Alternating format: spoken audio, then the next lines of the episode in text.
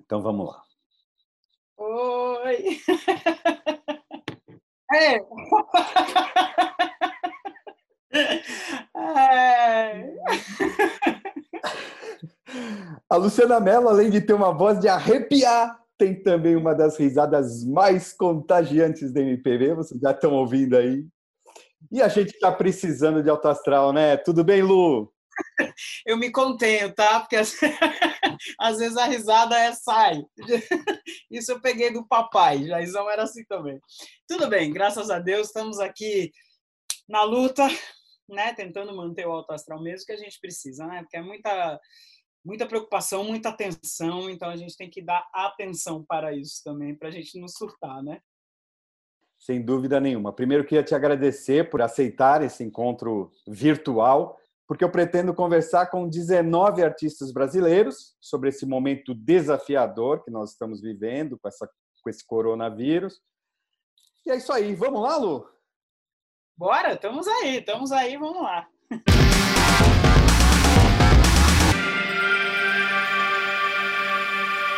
Muito bem. Você completou 35 anos de carreira recentemente e o artista normalmente ele está acostumado, né, com altos e baixos, é, com esse volume de compromissos profissionais que uma hora tem, outra hora não tem.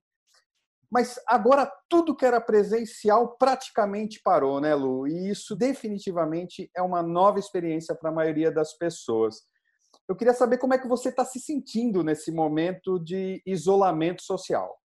Em relação à vida pessoal, assim, eu sempre gostei muito de ficar em casa. Ou, assim, o que eu sinto muita falta, às vezes, são os amigos, né? A família, tá junto ali e tal. Mas, é, profissionalmente falando, é bem difícil, porque a minha vida é essa, né? É estar junto com o público, né? O show é, é aquele calor ali, é o abraço, é estar tá ali, é descer no público, é cantar, né? É fazer alegria, essa troca de energia e de alegria né, e que a gente não pode ter, a gente não vai conseguir se adaptar a isso, né? A gente vai só conseguir passar por isso, para daqui a pouco, na fé em Deus, de voltar rapidamente para que a gente tenha tudo isso de volta. A minha fonte maior assim de renda são os shows. Se a gente não faz show, a gente não recebe. Apesar de que a gente tem aí os fonogramas, as músicas, os direitos autorais, mas o show acaba sendo a parte mais legal e a parte que também ajuda mais, né, na parte financeira. Então está sendo complicado, mas eu estou aqui orando para passar logo. Isso vai passar, a gente sabe que vai passar. Mas eu acho que precisa passar rápido para que a gente possa voltar ao nosso ritmo normal, para que a economia possa voltar e para que as pessoas possam voltar mais conscientes, sabe?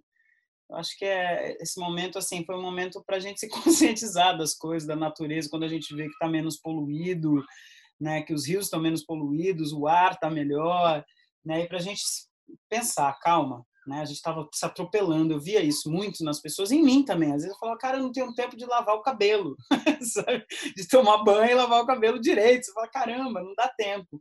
Então, acho que agora essa gestão de tempo, assim, a gente vai, pelo menos eu, né, eu vou voltar a me programar melhor, assim. Toda crise traz um boom criativo para alguns, né? Muitos artistas se sentem especialmente provocados a criar. A Luciana Mello Tá mais inquieta, mais criativo? Como é que você tá?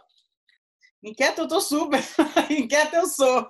Sou aquariana, super inquieta, querendo fazer tudo ao mesmo tempo, mas muito difícil, porque assim, eu tenho dois filhos aqui, né? Uma menina é maior um pouco, ela já se vira melhor, né? Tem aí, vai fazer 11 anos. Agora o Tony é pequeno, tem 6 anos, estudando à distância.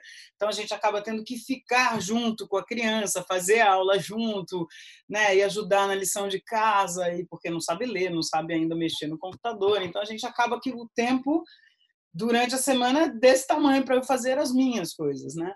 Então, assim, eu tenho várias coisas que eu já tinha pensado em fazer, que a gente estava fazendo é, é, com outras pessoas, né? Então, agora a gente vai ter que adaptar para a vida aqui, né? Dentro dessa tela aí, ou do computador, tablet, celular. Enfim, adaptar para essa vida virtual. E fora os afazeres de casa, né?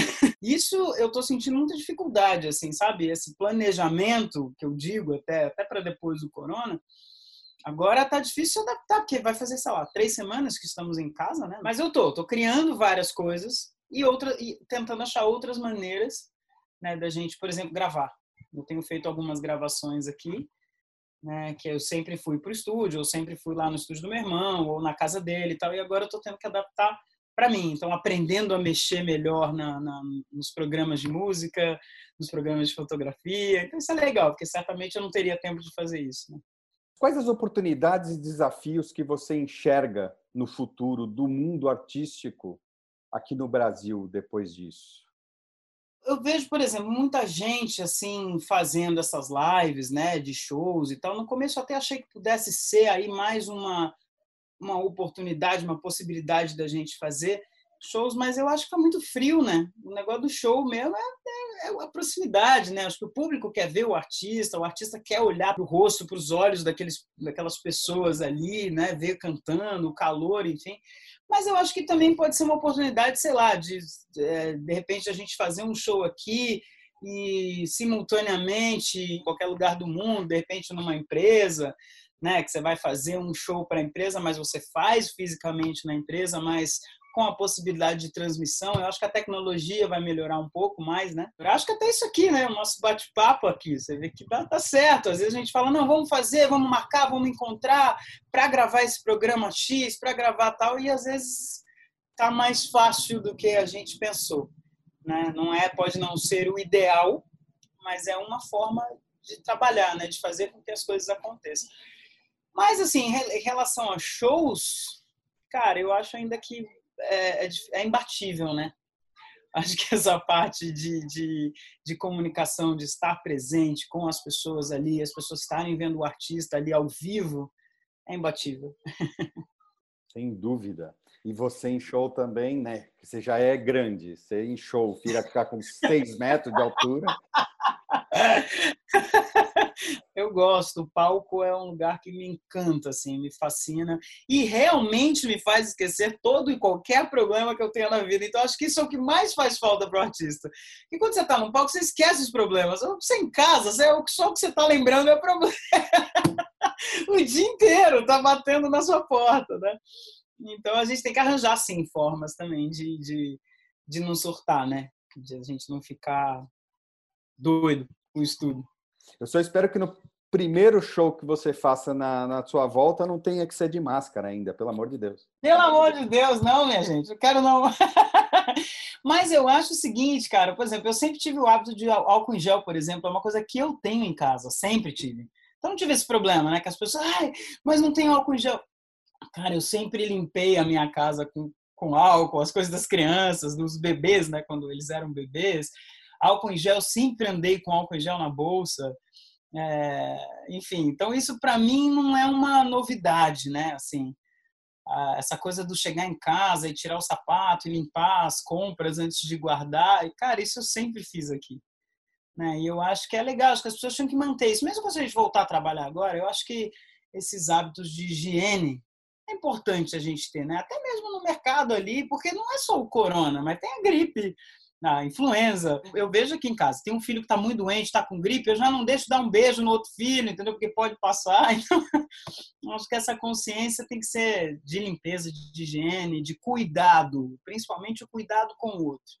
Né? Eu sempre vi assim, sabe? Tô com dor de garganta, tô, tô meio ruim, assim, tô com gripe, já não dou beijo no meu marido, na boca, por exemplo, entendeu? Não dou beijo na minha mãe.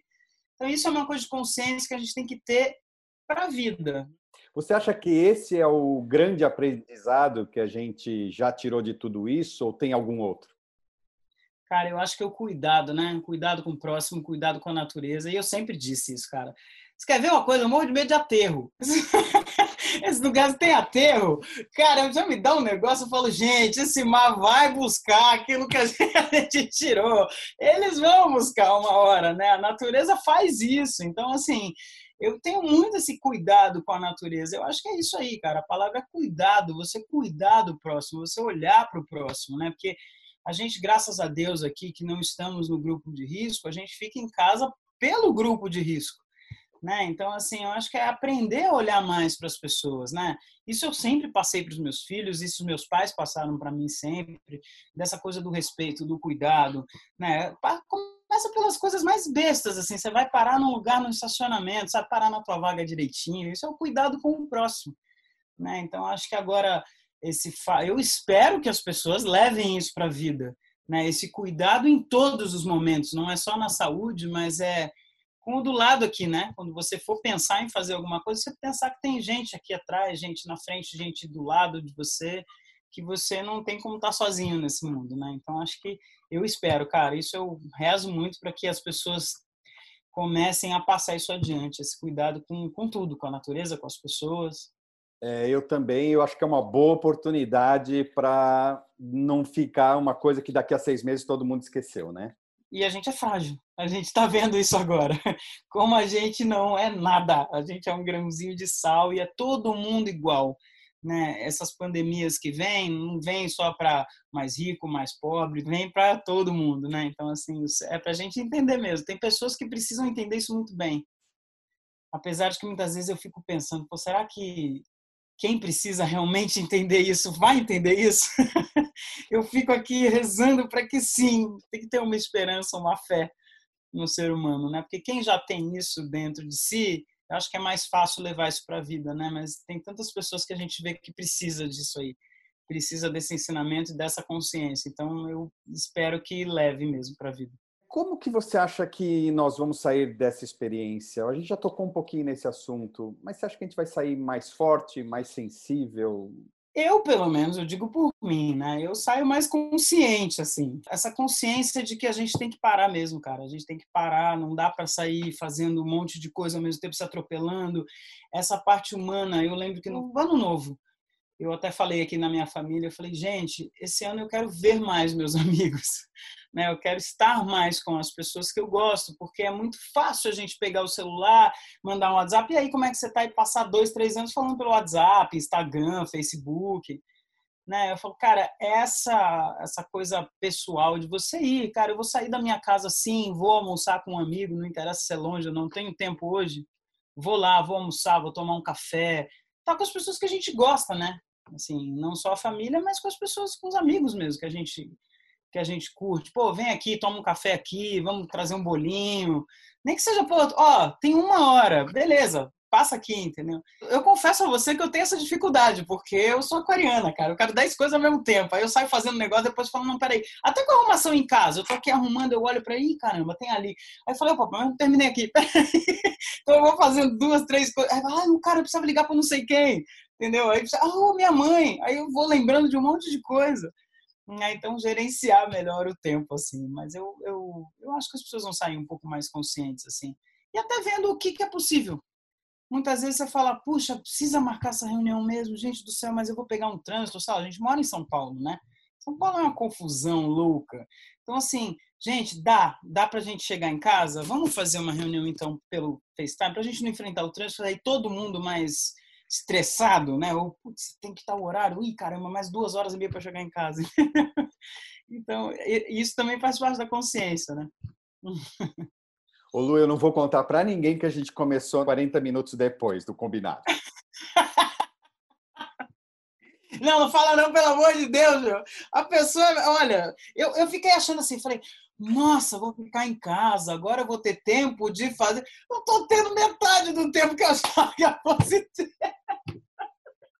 Valeu, Luciana Mello. Muito bacana ter você estreando com Vida 19. Que legal. Oh, obrigada. Muito bacana. Lu, muita força e muito breve fiquem só as lições dessa loucura toda, né? Com certeza, mas acho que sempre fica, né? Eu espero que fique, mas que as pessoas sejam conscientes e passem a vida inteira lembrando. Eu acho que não vai acabar, né? Isso aí é uma gripe, realmente muito forte agora nesse começo. Daqui a pouco eles vão achar essa vacina, essa cura, né? E, e... mas vai ser um tipo de doença, né? Que a gente pode pegar, mais uma vez provando que a gente não é nada. e nem melhor e nem pior que ninguém.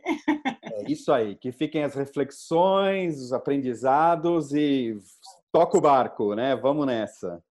Obrigada, Lê. Boa sorte aí. Beijão.